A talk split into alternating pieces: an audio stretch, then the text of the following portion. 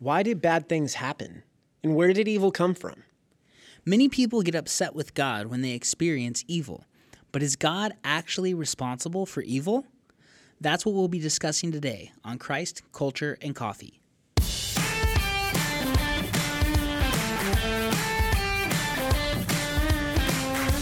This is Christ, Culture, and Coffee, a podcast designed to help equip Christians to be able to defend their faith and be confident in their faith.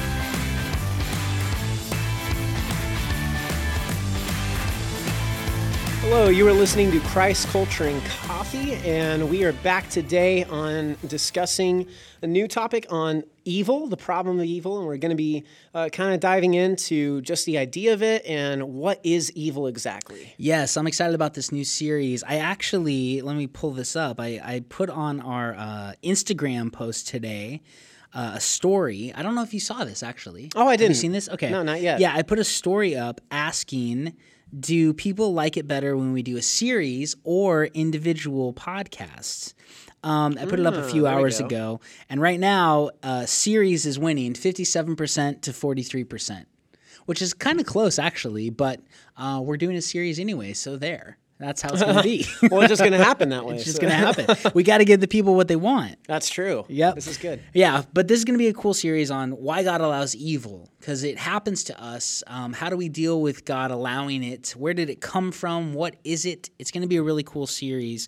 And we're going to have a special guest, actually, on the last series of this episode, Dr. Clay Jones, who is a professor out at Talbot Seminary at Biola University. He actually wrote a book on why God allows evil, and so we're going to have a great discussion with him about what God is doing through evil in the last series of this podcast. Yes, and so while you were on our Instagram looking at our story, go ahead and make sure you follow us, because that's probably the only way you could see our story in the first place. Yep. And then also go on our Facebook page and be a part of the Facebook group, Christ, Culture, and Coffee Insiders. Yes. Hey, and I did want to say something about you, our listeners, so that the last series we did last month for Pride Month on LGBT issues, man, we got so much positive feedback from that. Yeah. And some really encouraging stories. There was one lady who wrote in saying that she has a friend from elementary school who is identifying as a transgender man, and she actually is set up to have lunch with him. Yeah. And she's going to talk with him and love him and talk through those issues like Christ would. So I was just super encouraged that somebody's being proactive to go out and love somebody. Yeah, there's been a lot of stories like that we've been hearing. And, there has. Getting tons of feedback, and we really appreciate it too, because it encourages us to know that we're not just doing this podcast for nothing, that those of you that are listening to it are being encouraged and motivated by it, and that the Lord's using it. So, yep, really cool hearing these stories about people.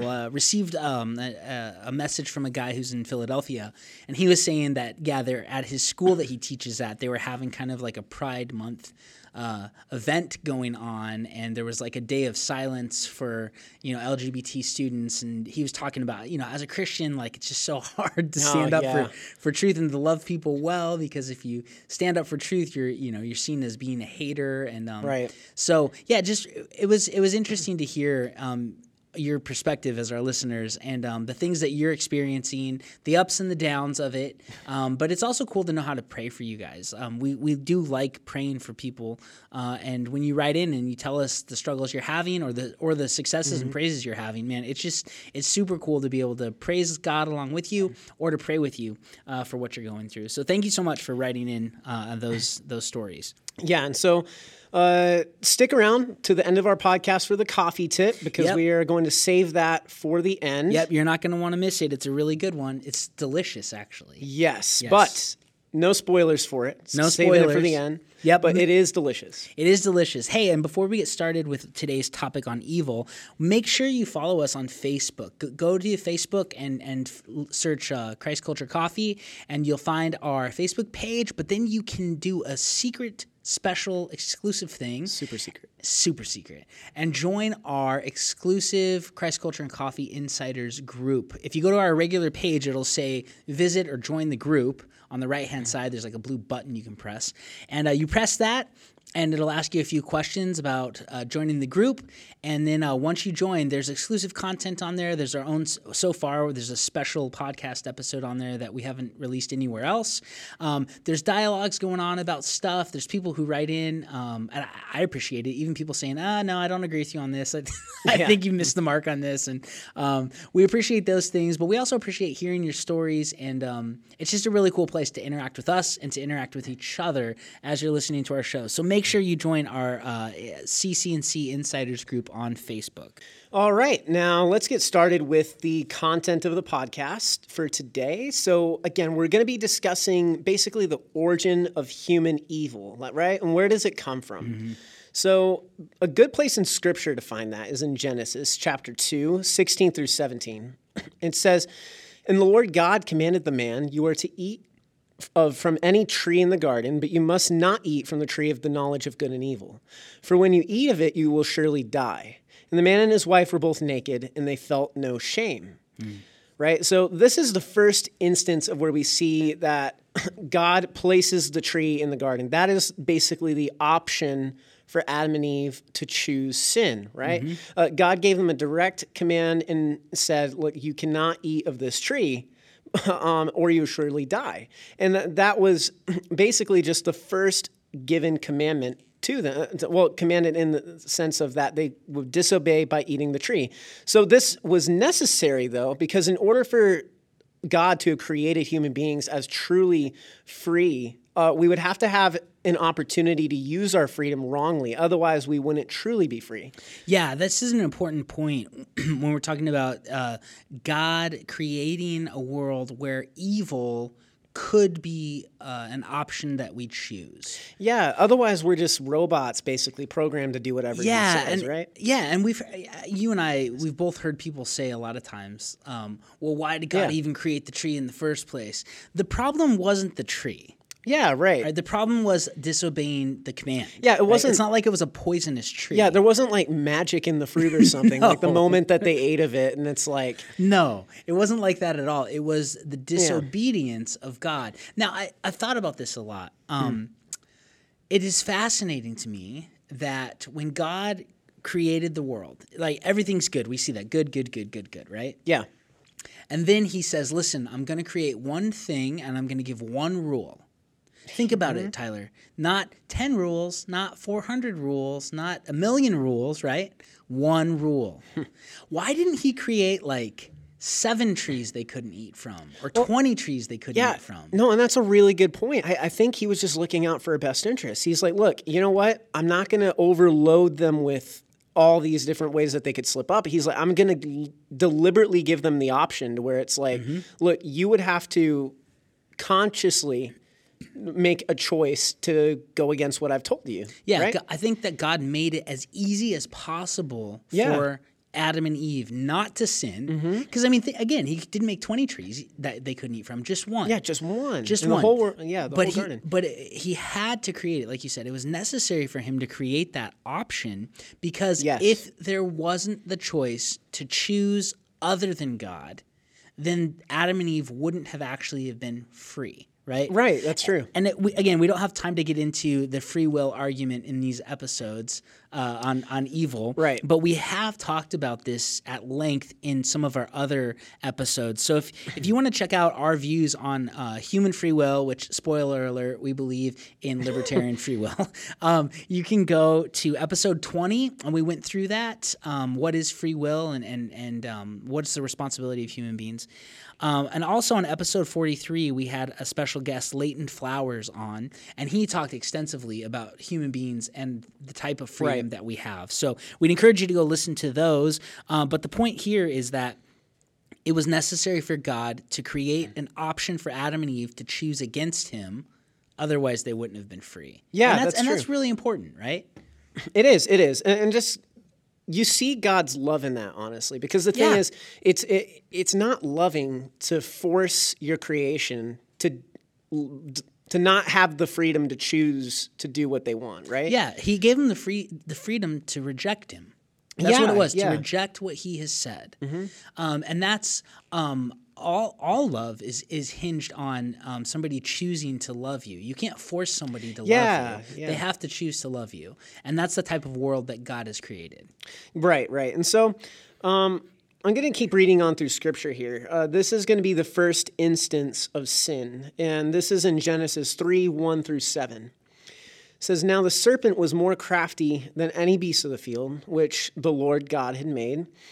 And he said to the woman, 'Indeed, God has said, you shall not eat from any tree of the garden.'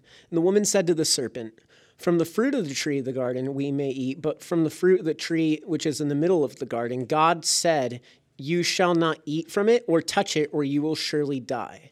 And the serpent said to the woman, 'You surely will not die, for God knows that in the day you eat from it, your eyes will be opened, and you will be like God, knowing good and evil.' And when the woman saw the tree was good for food, and that it was a delight to the eyes, and that the tree was desirable to make one wise, she took from its fruit and ate. And she also gave to her husband who was with her, and he ate. Then the eyes of both of them were opened, and they knew that they were naked. And they sewed fig leaves together and made themselves loin coverings." Now this is a mess, right? This is where the direct command of God, the one thing they were told not to do, they disobeyed and they did. They chose to go against what God had said. This is an interesting point because what tricked them into disobeying God? This is interesting. Adam and Eve believed a lie, and the lie was that God was holding out on them. This is really interesting to me, Tyler, because anytime you or I or anybody else sins, it's because we believe God is holding out on us. He's withholding something that would be really good for us, but he's a big jerk and he won't let us have it, so we got to go get it for ourselves. Yeah. Right? That's what they believe. What? Well, he knows that if you eat from it, you'll become like him and you'll know good and evil. Again, that's a half-truth, right? They did get to know good and evil, and honestly, ever since this happened, our whole species has gotten to know good and evil really well, and it's horrible, right? Yeah. But the other side of it is they believed this lie. It's crazy to me because he says, God knows that you'll be like him. Think about this. The serpent is telling the thing in creation that is most like God, because they were made in his image and likeness, oh, you could have been more like him. Is that crazy? Yeah, it is. It's shocking to me, but they believed it. They believed the lie that God was holding out on them. I got a quote here from a really great theologian and apologist named William Dembski. This is what he says, quote, "Precisely because a created will belongs to a creature, that creature is sufficiently reflective, can reflect on its own creaturehood, and realize that it is not God. Creaturehood implies constraints to which the creator is not subject. The question then naturally arises, has God the creator denied to the creature some freedom that might benefit it? Adam and Eve thought the answer to this was yes. As soon as the creature answers yes to this question, it will turn against God. Once that happens, the will becomes evil. Whereas previously evil was merely a possibility, now it has become a reality. In short, the problem of evil starts with thinking that God is evil for withholding benefits he could readily have conferred." That is interesting, and that's what the belief was, that God could have given me something else, but he is evil and withholding something good from me, right? Yeah, and the thing is, they had all the fruit that they could possibly want, all the different trees to eat from, yes. But it was the fact that they were specifically told. So that's the other thing. They wanted it more in knowing, hey, like it's forbidden. Yep. You know, like there's something enticing about it. Like when you're a little kid and you're running around, I've had this with my other siblings before too, is where if you tell them, hey, don't do that, they're more tempted to do it, right? Yep. Like you see that all the time in kids. And I think it's in the same way. That's how Adam and Eve were responding back then. It is. And seeing that, yeah. Which is fascinating because God created a world in which we could be tempted. Yeah. But being tempted isn't a sin. Right. Because Adam and Eve were tempted to do a sin prior to being sinful. Yeah. Isn't that interesting? It is. Jesus was said to be tempted in every way like us, yet without sin. Mm-hmm. So being tempted isn't a sin. Giving in to the temptation is a sin. Yeah, right. So I think that that's fascinating. Now, what's interesting about this whole thing is Satan fell, right, for this very same reason. Yeah. You remember the theology and the doctrine behind it is that he thought he could be better than God, and so he wanted to be, and then this big fight broke out. It's the same idea that God, he could have made me better. He could have done better, and I got to go get mine, right? Yeah. All sin starts there, all of it. Yeah, no, that's a really, really good point, because I think something that's interesting about this is in Christianity we have like this open system of sin, right? Like it's just basically thinking through that God and man can have an effect on the world through the miracles and the sin and everything that's happening. So the world is fallen and broken because of our sin. Yeah. There's an effect to that. Yeah, that's a big point. So yes, as Christians, like you said, we believe in what's called like an open system. Yes. So when you get into like atheism, mm-hmm. right, they believe that everything is just cause and effect. The whole universe is merely cause and effect. And there's nothing you can do to change that. There's no way to break the cause and effect universe, right? Whereas as Christians, we totally believe, because we have this type of free will, that we can alter the cause and effect universe. Yes. So that's the perception of it that we're seeing here, because that's the reality is that when we brought sin into the world, mm-hmm. it cursed it, and we see that in the Scripture. Yes, yeah. It messed up a lot of things, right? And we're gonna go through talking about that. But one of the things I think is interesting to think about is with the open system. Because like I said before, atheists believe in kind of a closed system. It's just cause and effect. You can't change that. Muslims believe that too. It's just a cause and effect universe. You can't change it. As Christians, we believe in an open system, meaning that it's open to kind of reprogramming by human beings for good or for bad. And it's also open to reprogramming by God. And that's what we would call miracles, right?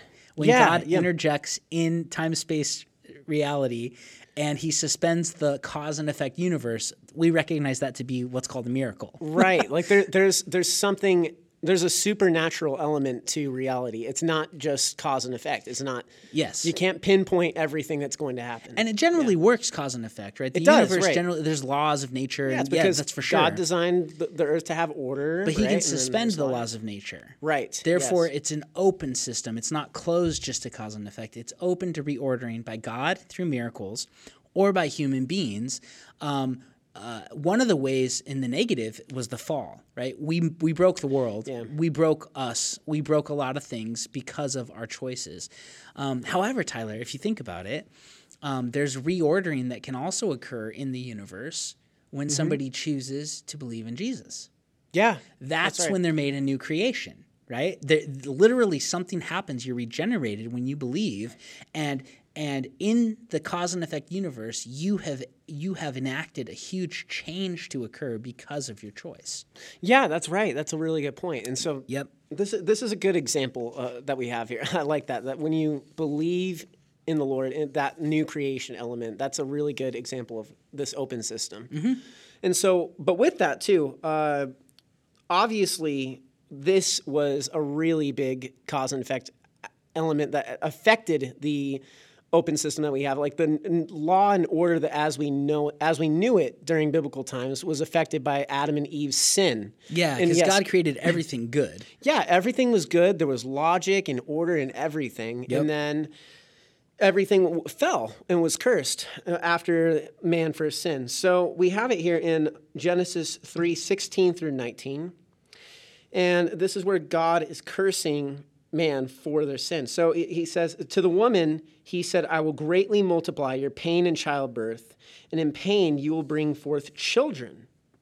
And yet your desire will be for your husband, and he will rule over you. And then to Adam he said, because you have listened to the voice of your wife, and have eaten from the tree which I commanded you, in saying you shall not eat from it, cursed is the ground because of you, in toil you will eat of it all the days of your life. Both thorns and thistles it shall grow for you, and you will eat the plants of the field. And by the sweat of your face you will eat bread, till you return to the ground, because from it you were taken, for you are dust, and to dust you shall return. Yeah, this is really an interesting passage on a few different levels. The curse that God tells is going to happen now is pain during childbirth. And this is devastating because the first blessing given to mankind was to be fruitful and multiply.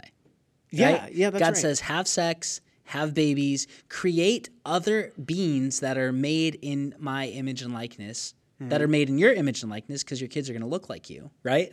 Yeah, that's right. And that's the very first thing that's cursed. The biggest blessing, the first blessing given to human beings is affected by sinful disobedience. Mm. That's fascinating, too, to think when you bring up childbearing, too, and everything. It's in talking about this. Eve obviously, like Scripture says, Eve didn't have her first child until after the fall, and mm-hmm. that's what's really crazy too. Is that like it must not have been a lot of time that passed when Eve came around before they ended up. Yeah, there's been a lot of speculation on that. Yeah, how long did they live in Eden prior to the fall? Yeah, right. I don't know. It seems like it would go pretty fast because they didn't have kids yet. Yeah, and they were told to, so it was a command and it was a blessing given, but they hadn't. They hadn't had kids yet, so I don't know. Yeah. I don't know how long it is. You know, and now, again, this isn't biblical, but there's been a lot of speculation on these things. Right. And in the book Paradise Lost by John Milton, it's like an epic poem, basically, about Adam and Eve and the fall and Satan's fall, and it's crazy. It's really cool. Medieval, Christian poem. It's super long. Yeah, it's like books long. But in that, he talks about and writes, it's fiction, right? Okay, so we don't make doctrine out of this.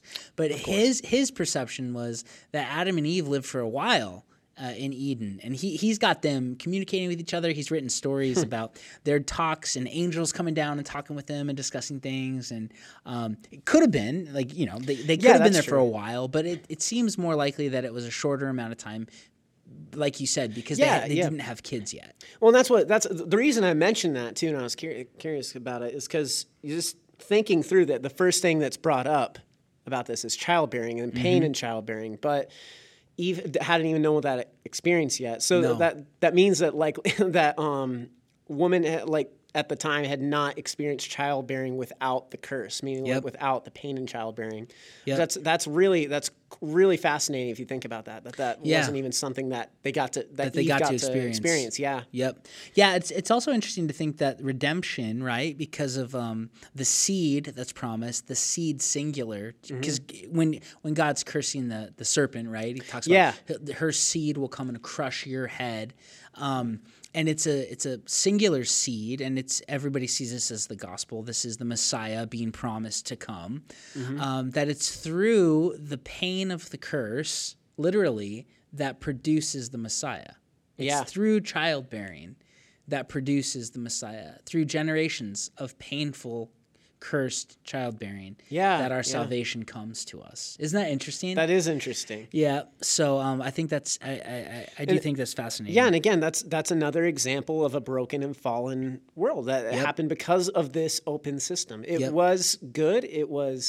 There was no pain in childbearing, or wouldn't have been. But we reordered it. And so now there's pain in childbearing. It goes on too, and talking about with Adam, right? Like, cursed is the ground because of you. Yeah. And now this is really interesting to me. This cursing, this consequence of disobedience, is where evil came from, okay? This is where moral evil came from, and this is also where natural evil came from. And we're going to talk about the difference between moral evil and natural evil in a little bit. But I wanted to point out a couple things in this passage. When God says, "Cursed is the ground because of you," this is a really interesting verse in Hebrew. So Adam is cursed, right? He's cursing the man, Adam. In Hebrew, the word for Adam, are you ready for this, Tyler? Is the word Adam. Adam, right? Adam, okay? So that's his name. Now, this is what a lot of people don't know. When God curses the ground, right? The ground is cursed because of you. The word used for ground is the word Adamah. Adamah. It's the feminine word of Adam, feminine form of Adam, and it means ground. Why is Adam and Adam are, why are they like the same word? Because man was formed from the ground. The Adam was taken from the Adamah. Yeah. Right? So now think about this. Because of Adam's sin, the Adamah is cursed. There is a link between being a human being taken from the earth and the earth being affected through our choice and the cursing. Because if you remember, we were told to rule over the earth. We had ownership rights, right? We had rulership rights. We were over the birds. We were over the earth. It was under our command and control. We were supposed to run it. And when we chose to disobey God, it not only affected our species, it broke the world. Yeah. Yeah, Adam broke the Adamah. This is really interesting. So there is a relationship between mankind and the dust that we are made from. And if you read this with that in mind, you can see that, right? You will return to the Adamah, right? You will become the dust because that is what you are. So there is, if you think about it, what is being explained here is the reverse of creation. God creates life. Our disobedience brings about death, which is opposite of God, which is not what he designed, which is not what he intended, but is a consequence of our action. So from this, we can conclude that natural evil, like tornadoes, cancer, sickness, pestilence, all of that is a result of our sin. So this gets back to the question, like, why does God let bad things happen? Why did my mom die of cancer? Why did this hurricane happen? The answer is because of us. God created everything good, good, good. Remember, doesn't he say that? And it was good, and it was good, and it was very good. And we broke the world. Yeah. And now the crazy thing to me is, with this in mind, when something bad happens, natural evil happens, I think that we all recognize that's not the way it should have been. Right? Yeah. And we don't like it. But then instead of blaming who's actually responsible, us, we blame God, who isn't responsible. Yeah, which in and of itself is an evil. Casting blame on the person who's not responsible for it instead of taking responsibility for what we've done as a species. It's crazy. No, it is. It is. It's fascinating to think too. That's what Adam did with Eve, right? When the sin happened, he blamed God's creation and he said, "No, it's your fault." That was in turn what he was doing. The woman you gave me. So yes, he was casting blame on both Eve and God, but the real blame here was on God. He's saying, "No," look, and that's the same thing that we do today. When we see it evil happen, it's like, God, how could you let this happen? Exactly. But you're the cause of it. Yeah. Yeah. He's letting it happen because he allowed us a choice that we squandered. Yeah, right. I mean, that's what's going on. Yeah, it's so fascinating. It is. It's very, very interesting. So seeing that connection between us and the earth that we are supposed to rule. And now, if you think about it, the earth somewhat rules us. Everything's backwards. It does. Death comes. We go back to being dust instead of being created from dust, right? I mean, this is things are upside down. Yeah. And I think that kind of leads us too into differentiating the two different types of evil, Robbie. Too, if you want to elaborate on that. So again, you said earlier there's moral evil and then there's natural evil, correct? Yes. So there are these two distinct aspects of evil. Moral evil is evil that's committed by free moral agents, right? So that's human beings being evil to human beings. So murder is moral evil. Right? Adultery is moral evil. Theft is moral evil. Lust is moral evil. Think about it. The 10 Commandments that God gives later, after Adam and Eve, moral evil. They're all about moral evil. Yeah. You as a free-willed creature need to choose to do the right thing. Right? Yeah. That there's nothing in there about don't cause hurricanes. Did you ever think about that? Like, there's no. Yeah, there's not. The 11th commandment isn't don't make earthquakes happen. It's not. It's not do this or that will happen. Like, the thing is, something to remember too is that when it comes to the 10 commandments, it's also not further causing that. Well, it can cause natural evil, but the thing is that the evil originates from that choice and that action, right? It's with moral evil. So let's keep the distinction here. Moral evil is when free-willed moral agents, AKA human beings or demons. I think demons have a certain aspect of a free will and they do bad things. Yeah. And they choose to do bad things. That's when moral evil is committed. So in our world, humans do bad things to other human beings. Now, the hurricane and the earthquake and the cancer and all that kind of stuff, it's not something that God inflicts because he can't do evil. Yeah, right. But it's not something that we necessarily are inflicting either. It's a result of us breaking the world and the ground being cursed. Mm. The system is off kilter. Right? Things don't work the way they were supposed to. How it was supposed to work was we were supposed to rule over the animals and the earth. We were supposed to tell it what to do. And if you think about it, it's backwards. Animals eat us. Right? Yeah. Animals eat us. I have been up on my roof this whole past week putting up fencing around my solar panels. Do you know why? Pigeons, right? Pigeons. They're disgusting, dude. They get under there. They're building nests. They're having babies. There's poop, pigeon poop everywhere. I had to hose it out. It's just disgusting.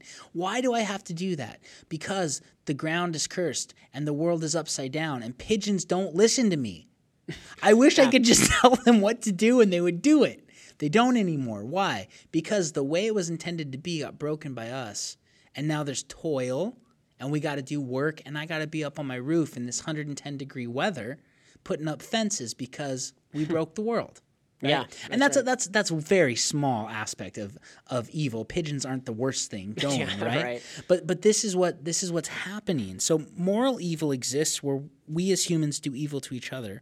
But then there is natural evil. Animals don't listen to us anymore. They eat us. Grizzly bears eat human beings, right? Earthquakes occur. Disease occurs, right? So natural evil is evil that occurs in the natural order, and it's not necessarily brought about by free moral agents. Now, when you get into natural evil, there are a couple of different categories that are important to make distinct.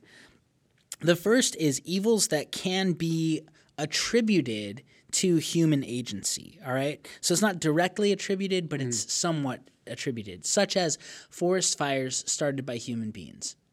Now, the fire keeps going. It doesn't stop itself, right? But it was started by a human, and then natural evil kind of takes over and lets things burn. Certain birth defects, right, like fetal alcohol syndrome. The mom chooses to drink alcohol, which damages how the baby is formed, right? And this kid's going to have problems for the rest of its life. So that's a type of natural evil that was started by a human, but then the natural process carries out to bring about harm that wasn't intended by God. The second type of natural evil is disorders that are caused by genetic malfunction. So these don't happen as a result of parents' choices, right? Some kids are born blind. Why? Because we live in a broken world. Yeah. Right. Some kids are born deaf, right? They're mental handicaps. Some kids are born missing limbs. Some of these genetic malfunctions aren't attributed to human causation, all right? And Jesus even talks about this. In John 9, 1 through 3, I think this is interesting. I want to read this. John 9, 1 through 3 says, "As he passed by, he saw a man blind from birth. And his disciples asked him, 'Rabbi, who sinned, this man or his parents, that he would be born blind?'" Now, that's an interesting question, Tyler, right? Yeah. You see a defect, and the disciples automatically think, his parents did something and caused this problem. Mm. Jesus says in John 9:3, "It was neither this man who sinned nor his parents, but it was so that the works of God might be displayed in him," right? And then Jesus heals the guy. Yeah. But he makes the distinction, that's not how it works. It's not because of this guy's sin or his parents' sin. It's because you live in a broken world. Yeah, well, they're asking the question that we're talking about here, too, directly. They're saying, like, look, is his defect as a result of his own moral action? Or is this, like, what's the reason behind this, right? And that's really interesting, because we're asking, like, there's people asking the same exact question today. It's like, if I have cancer, or if my son is born blind, or something like something crazy like that, or... is God punishing me? Is God punishing me, for something evil I did? Or is it not like... Yeah, and I think it really goes back to your theology proper of how you view God. God can't do evil. Yeah. So when people think that, you're making up a malicious God who's inflicting pain and disease and handicap on people. He can't do that. He only can create good. Like, think about it. In the very beginning, he creates everything very good. Why didn't he start it bad to get the ball rolling? Why this whole charade with the tree? If he can create things bad, why didn't he create Adam and Eve already in the state of sin? The answer is because he can't. God can't do that. The Bible talks about this. He can't lie. He's not a man that he should lie, right? He can't do evil. Yeah, that's right. So he had to create everything good in the very beginning. And so the disciples come asking this question about, okay, God's inflicting a problem on this kid because of his sin. Now God can't do that. Literally cannot, not just won't. He can't do that within his character. And Jesus says something interesting. He says, no, it's not for any of those reasons, but so that the works of God may be displayed in him. God allows evil in our life. And one of the reasons, and you know, we're going to get to this in a couple weeks, but one of the reasons is to display work in us, to do amazing things, to draw attention to the miracles he does. He doesn't inflict or cause evil because he can't, but he allows it because he does have a greater purpose in mind.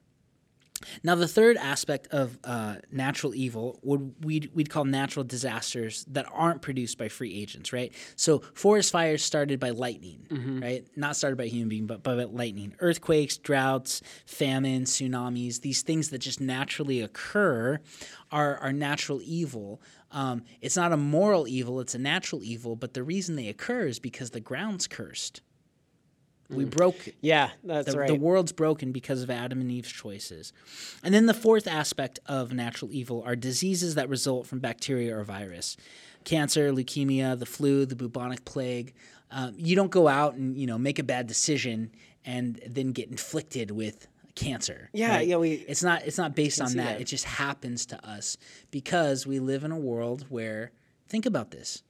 We were supposed to rule over this whole place, and now there's disease that tells us when we're going to die. Yeah. There's stuff that's forcing us to become the dust. There's animals that don't listen to us but instead attack us. The earth doesn't obey us. We don't rule over it. Earthquakes rule over us. Tsunamis engulf us. Everything – it's kind of like in Stranger Things, right? The new Stranger Things series came out. Upside down, right? The upside down world. Everything is. That is exactly what we live in. We live in the upside down, where things are broken and they're not the way they're supposed to be. Now, it's just normal to us because this has been our whole existence. Yeah, that's right. But this isn't at all how God intended it to be. It's the backwards world. It's the broken world. And one day, Jesus is going to come and he's going to fix it. And he's going to renew it to what it was supposed to be, what his intentions were, and we're going to be able to live in that. And I'm excited about that. Yeah, that's great. And this is just, it's really good thinking that God's going to, like, Jesus is going to restore all this natural evil and the brokenness that we're going through. Like, it's reassuring. It's comforting. It is reassuring. Like, the world isn't going to be like this. Not only do we have eternity to look forward to as believers that we're going to live on, in a new world that's going to be completely restored, but just for the fact that this very world in itself is going to be restored. There won't be any more pain or suffering. Like, it's going to be completely made new. All pain and suffering was brought about by Adam and Eve's choice to disobey. Right? Now think about this, Tyler.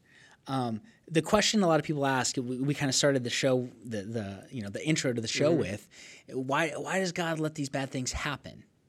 Now think about this. The answer to that is he doesn't cause them. He lets them happen. But he's in the business of fixing this problem of evil. Yeah. Right? Now think of – I love thinking about this. Yeah. That's right. What caused the whole thing to be broken was human beings' bad choice. Right. God has provided a way through Jesus Christ to where a human being's good choice to believe in him can be the way everything gets turned around and changed. He's starting with human beings. Now think about this. We had this lack of education on the knowledge of good and evil, and Adam and Eve chose to disobey God. Now we've gone through this whole gauntlet of seeing good and evil and seeing everyone around us die, right? And I know that evil is a bad idea, and disobeying God is very stupid, and we shouldn't do it. And God is offering salvation through Jesus Christ to me. And I can choose to believe that, to be regenerated, right? But still, the world's broken. But he's starting with human beings, because if he doesn't fix us first and he just fixes the world first, we'll break the world again. So do you see the plan is I got to fix human beings, and then after that I'll fix the world. That's the plan. It started with, I made the world, now I make human beings. Human beings broke the world. Now God starts with human beings, new creation. Yeah, it's literally reversing. Yes, the literally reversing the curse. That's exactly what he's doing. Mm-hmm. It is. It's a fascinating true story of what history's all about.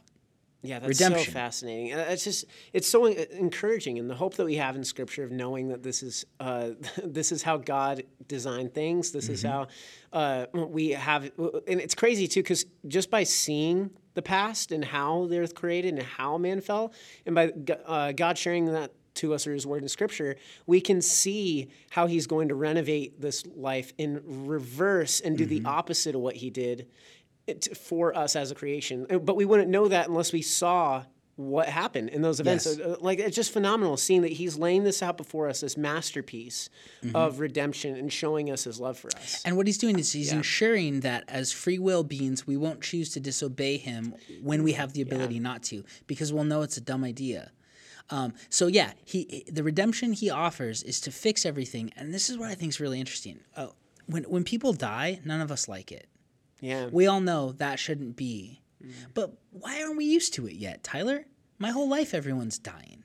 For generations. Why am I not used to it, right? Why am I not used to animals being evil to human beings? Why am I not used to, anytime I hear about tsunamis or flooding or hurricanes or earthquakes, I go, man, come on, like, that's devastating. That we have this very bizarre human consciousness. All of us understand this. Now, think about this.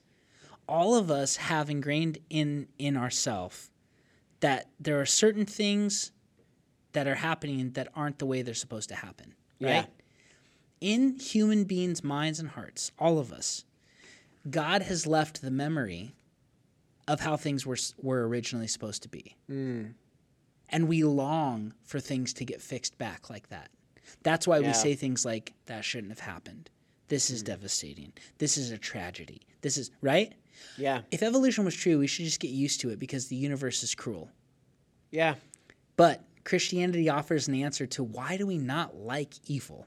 And it's because we know deep down it's not how it's supposed to be. It's the upside down. That's and we're longing to get back in the real world. That's right. And God's going to bring it back to that one day. It's going to be awesome.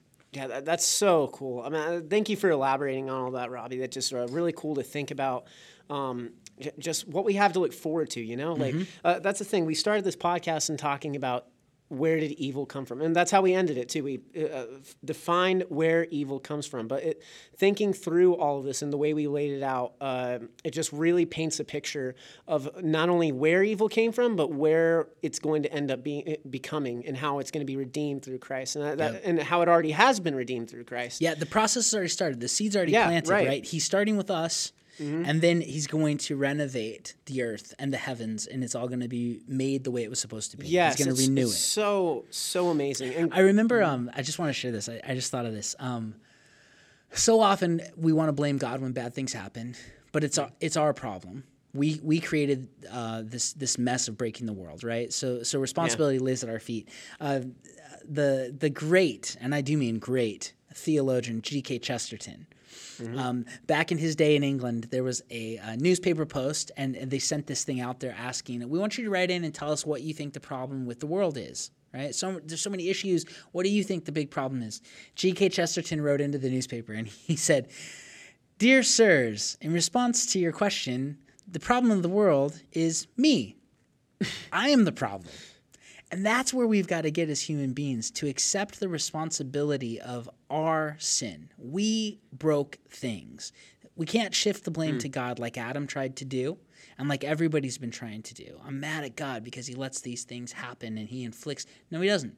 You broke the world. Responsibility lies with us. Chesterton said, I am the problem with the world, right? Well, that's interesting. He could have wrote to the newspaper and said, you are the problem with the world. Yeah. He could have taken that approach, but he didn't. He's focusing, I am. Because each of us are.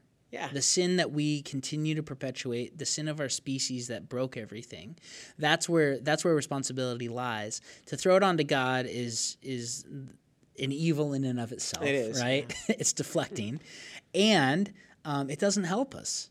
Because we need to take responsibility. And the truth of it is God is fixing the problem we created. Yeah, that's right. He's the liberator. He's the redeemer. He's the one who's paying the ransom. He's the one, right? Mm-hmm. We're the ones who started it, but we act like the victim when we inflicted this problem on ourselves. Yeah, that's such a good point. Yeah, so we've got to be careful in having a true view of evil. Evil occurs because of us and our bad decision. God didn't create it. God didn't inflict it. Yeah. However, he allows it. Mm. He does allow it to occur. Why does he allow evil is the question that we want to turn to in the next couple of episodes.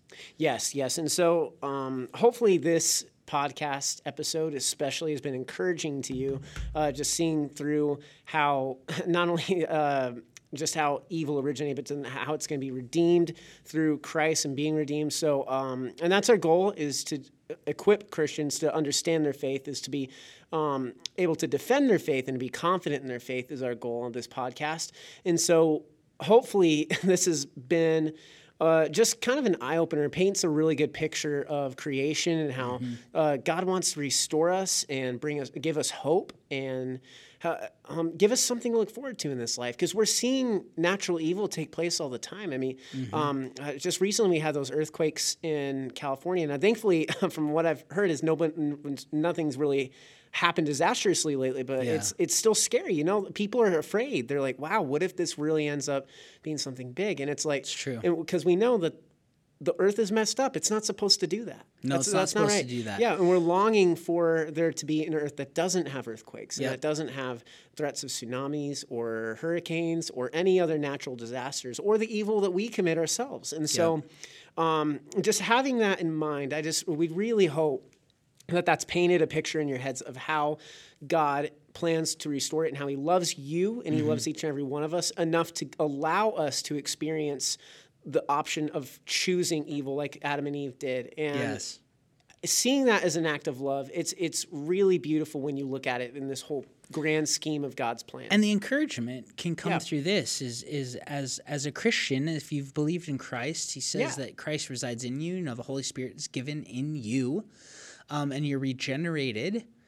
And all over Scripture, it talks about if you abide in me, you'll produce fruit. Apart from me, you can do nothing, right? Yes. The fruit of the Spirit, not the fruit of Robbie, not the fruit of Tyler, the fruit of the Spirit.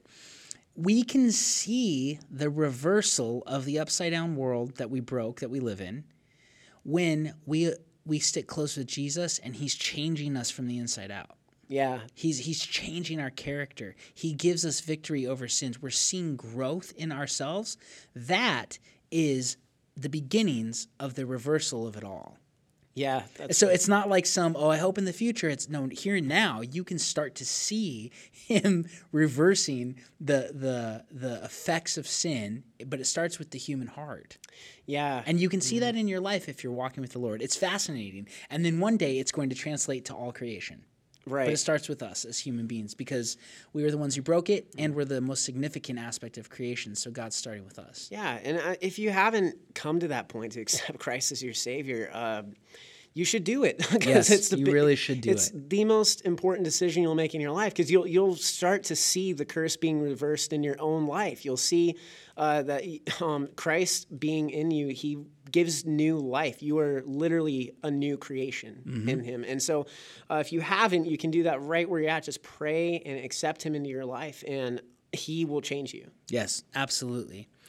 Well, before we go, we do want to share a coffee tip. Tyler, you've got a really delicious coffee tip for our listeners. Right. So this is a new fancy little drink. Well, I guess it's not new, but it's new to us because I haven't heard of it. But basically, it is called an affogato. Am I saying that right? I think so. I'm not Italian, so I don't know. Affogato. Affogato. You got to use your hands when you say it. Affogato. Yeah, see, it sounds totally different. I know you guys can't see us, but we're both using our hands as we're saying this out loud, recording. Yeah. And so basically, it's an Italian coffee beverage, and it's basically, it's Italian meaning drowned. So it's a coffee-based dessert that usually takes the form of a scoop of vanilla gelato or ice cream, and it's topped or drowned in a shot of espresso.